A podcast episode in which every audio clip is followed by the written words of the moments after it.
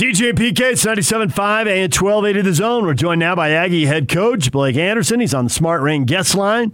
Best of State Award winner Smart Rain is having an end of season sale on the irrigation smart controller. Save 50% off each smart controller you buy. Offer available to all commercial property zone listeners. Visit smartrain.net to schedule a demo today. Coach, good morning. Good morning. Coach, I can just imagine your team meetings. You know, you were two and zero, oh and you were happy the guys fought back, but you tell them now let's let's get off to fast start, get out in, in front, control the game, and they just toy with you and fall behind by double digits three times and rally every time. You've coached a long time, but there's no way you've been through something like these first three games. Am I right?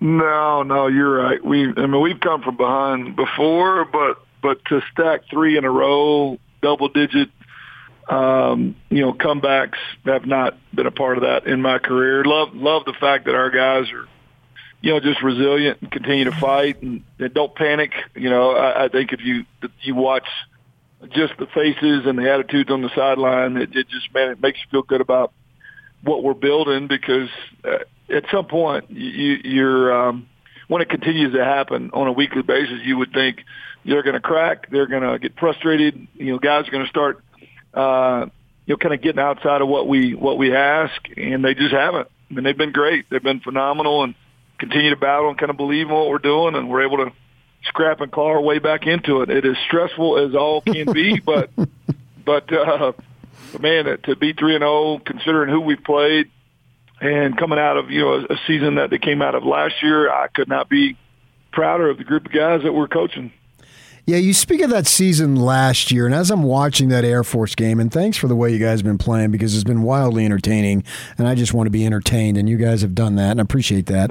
but as I'm watching the game, you know, I, I can't ask you to speak on last year because obviously you weren't there, but we were here and we've been watching Aggie football for a good long time. And there, and the spirit and the competitive toughness and all that clearly was missing. And that's nothing I want you to address. Rather, I want you to address the spirit and competitive toughness this year because it seems to me you take a kid like Bowling, just catching some early passes over the middle and knowing he might get clobbered, but just the toughness and the desire to compete.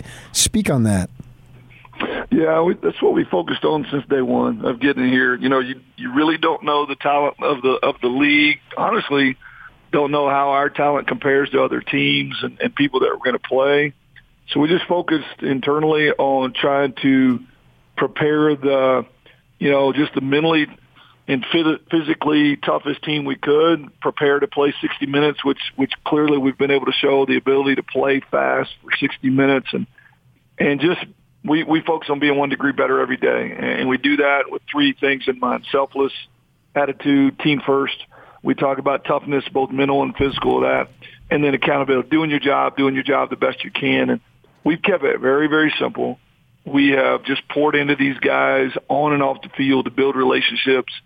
The guys that we brought in that were new, the guys that were here before, and just said, man, we can, you know, sky's the limit. We can be whoever we want to be. Uh, they've bought in. They've done a phenomenal job. And I think what you're seeing on the field is a group of guys that are excited about how we're doing things on a daily basis that want to prove that, that, you know, that last year was not who they were, that it, there's a lot of factors involved and just are hungry to go out and, and play together every week. And that's guys that were here before and guys that came in and chose this place in, you know, in, in January or chose this place in the summer. Uh, they've gelled really well. It has become a very tight knit group of guys and it all, I think it all plays to the culture that we've been creating since January, both in football and in the off season with Paul Jackson and the strength staff. And it's given us a chance to be competitive every week. I'm, I'm really, I love the environment that we have every day, and it's it's a great foundation to build on for the future. But we're seeing the benefits of that late in the game when it gets crazy, and when it gets tight, they're still able to play together and pull together and do what we ask. And you know, we're finding a way to win games, and, and I'm, I'm glad you're in, in entertained because I'm stressed out. So, sure, I just sit back and watch big plays left and right. yeah, yeah. Now, I mean, I do have I, there is a level of confidence that we we have guys that can and will make those plays, but but knowing they can and seeing them do it, I mean the, the strip fumble, the interception coming out of the end zone, the big catch over the middle, whether it be DT or Brandon Bowling or or Griff or, or the big run. I mean, you you you see those things in practice, and you know they're capable. But it always comes down to being able to be calm enough, prepared enough, and ready when that opportunity presents itself in a game when it's a one score or two score game late. And, and that's the that's where you really get excited is when those guys are able to do that when it matters most. And we've come up with those plays three weeks in a row against really good opponents to to get wins that um, a lot of cases, you know, you get close, you just don't get it done. Blake Anderson, Utah State coach, joining us after the win over Air Force. I, you know, PK have been doing the show for almost 20 years now, and as you can imagine, we have had a lot of smoke blown our way. You know, various sound bites, interviews, quotes, and to a certain degree, you get it because people have to say stuff. But you said something a couple weeks ago, and I wondered, is he blowing smoke, or is there something really weird going on? And you were talking about how you knew you wanted Bonner to start, but you couldn't tell Peasley why he wasn't starting. And I'm like, well, is he just soft selling it so the backup doesn't feel bad? But that Air Force game, I saw your dilemma on full display. You get pretty good quarterback play from two different guys, and Bonner takes a nasty hit, and Peasley just comes in and just starts throwing touchdown passes. No wonder you struggled with what to tell him. Yeah, well, the other thing that that you know the public can't see is is the work that Peasley gave the program from January till fall camp. You know, really, Bonner with the injury with the broken foot missed the entire spring, the entire summer. Now I've got five years of history with him, so I knew what to expect. But you cannot just discount the leadership and the work ethic that we got out of Peasley. So there's you know, you've got to honor that. You got to respect that. You got to show the team that you appreciate it. So that that puts you in a position where he's got to get every opportunity to be the starter.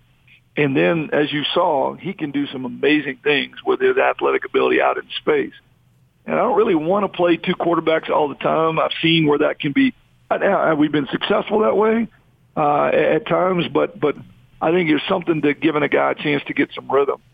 But keeping him involved and giving him a role played off big the other night because when Bonner did go down and he got to a point where he could not turn on the ball and throw it, Peasley was ready. He had every I think he'd done everything all week to prepare as a starter, and we went out and did not miss a beat. And he made some huge plays down the stretch to help us win that game. You, yeah, you're right. You can see we've got two quarterbacks with their own kind of unique skill set that make them good at, at, at certain things, and they're they're difficult to defend in, in different ways. And, and we we've had to use both of them to to win three games. Air Force offensively, obviously they run the triple option. They did that very well. Ran for whatever it was, 400 some yards. I don't, I don't have the stats in front of me, but a bunch. Yeah, a bunch. obviously. But I was surprised that Daniels is setting personal records in the first half, throwing the ball. And it's kind of a weird question, but how much their of their ability to run the ball effectively contributed to that passing success that they had, and, and how much concern do you have going forward? Well, I, I thought we got way way focused on the triple and, and really did some very uncharacteristic things in the throw game. Uh, we got better later in the game when we just kind of settled down and just said, hey, we're going to play a guy man to man and just cover the dude. You're so caught up in what's happening in the backfield. We absolutely lost our mind in the back end and, and turned guys completely loose. We got them off schedule about seven times in the first half and did not respond well in any second and 17, third and 11s, third and 10s, places that you want to get Air Force, but we were so, I think, caught up on on assignment, triple option assignment football that we did very, very, uh, you know, I don't know, undisciplined things in coverage areas and, and, and let them off the hook every single time. We finally made some plays later in the game. We won the fourth quarter on both sides, offensively and defensively but it, it really just kind of came down to simplifying and getting down to just playing normal football and kind of getting the whole triple option thing out of your head to some degree. Uh, they did a phenomenal job, I thought, schematically at getting to the to the counters off of each thing. The, you know, you take one thing away, they go right back to something else and create another problem and and a lot of yards. But at the end of the day, we we, we found a way. You know, they found a way to make a stop when we had too late, create a turnover late when we had to to, to seal it. So now you get the Broncos. The if not the big dog in the Mountain West, certainly the road to the title has gone through. You got to beat them if you want to win it. They don't win it all the time, but they win a lot of them. And it's a 10 a.m. game. How much do you change things for this uh, early kickoff? How much do you have to change things going from Air Force's offense to Boise State? It seems like everything's new this week. Yeah, you know, it's clearly offenses will not look the same. You know, I think we're we have at least seen, you know, with North Dakota, you know, we we saw a lot of the bells and whistles of motions and tight ends and different sets. With with Washington State, we saw spread ball, so I think you get a little bit of both of those with them.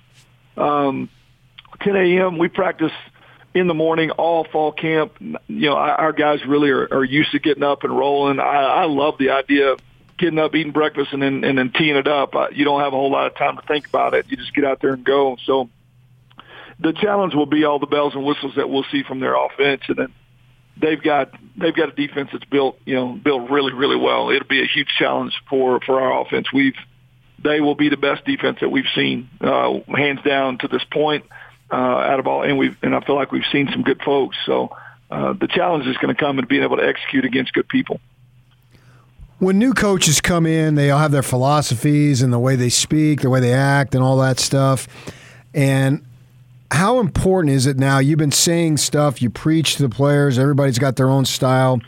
But now, as you, as a new coach with these kids, now you have some success to back it up. So it's not empty words that you're preaching. How important is that? Because I've found in covering college football for many, many years, players don't believe in a coach. It's almost to the point where the talent's irrelevant. Yeah, you got to get them to buy in, and then it does help that that you see some success with what we're doing. You know, we we felt like going into the season that these kids had done everything we'd asked to do, and we've been preaching play hard for 60 minutes. Our conditioning is going to, you know, going to be uh, huge for us in the, in the fourth quarter. If you just continue to battle and chase the ball and play with great effort, man, good things are going to happen. But if you go out and you're sitting here 0 and 3 or or 1 and 2 with that philosophy, it's a lot harder to swallow. But what you're seeing for us is, man, they're starting to see the things that we've talked about and preached every day and challenged them with, starting to see those things actually pay big dividends in the game, and and that's when the light bulb goes off, and, and guys like, hey man, let's give a little bit more. This this is this has got a chance to be special. So, um, I mean, we're I think we're sitting in in in a great spot to to be year one foundationally, just trying to build this thing for the future, and and we're having a lot of fun. Watch the guys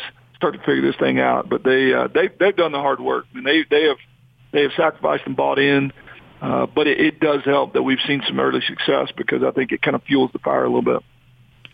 Saturday, 10 a.m. We are looking forward to a Coach. Big game early in the year. We're intrigued by it. We'll uh, talk to you again next week.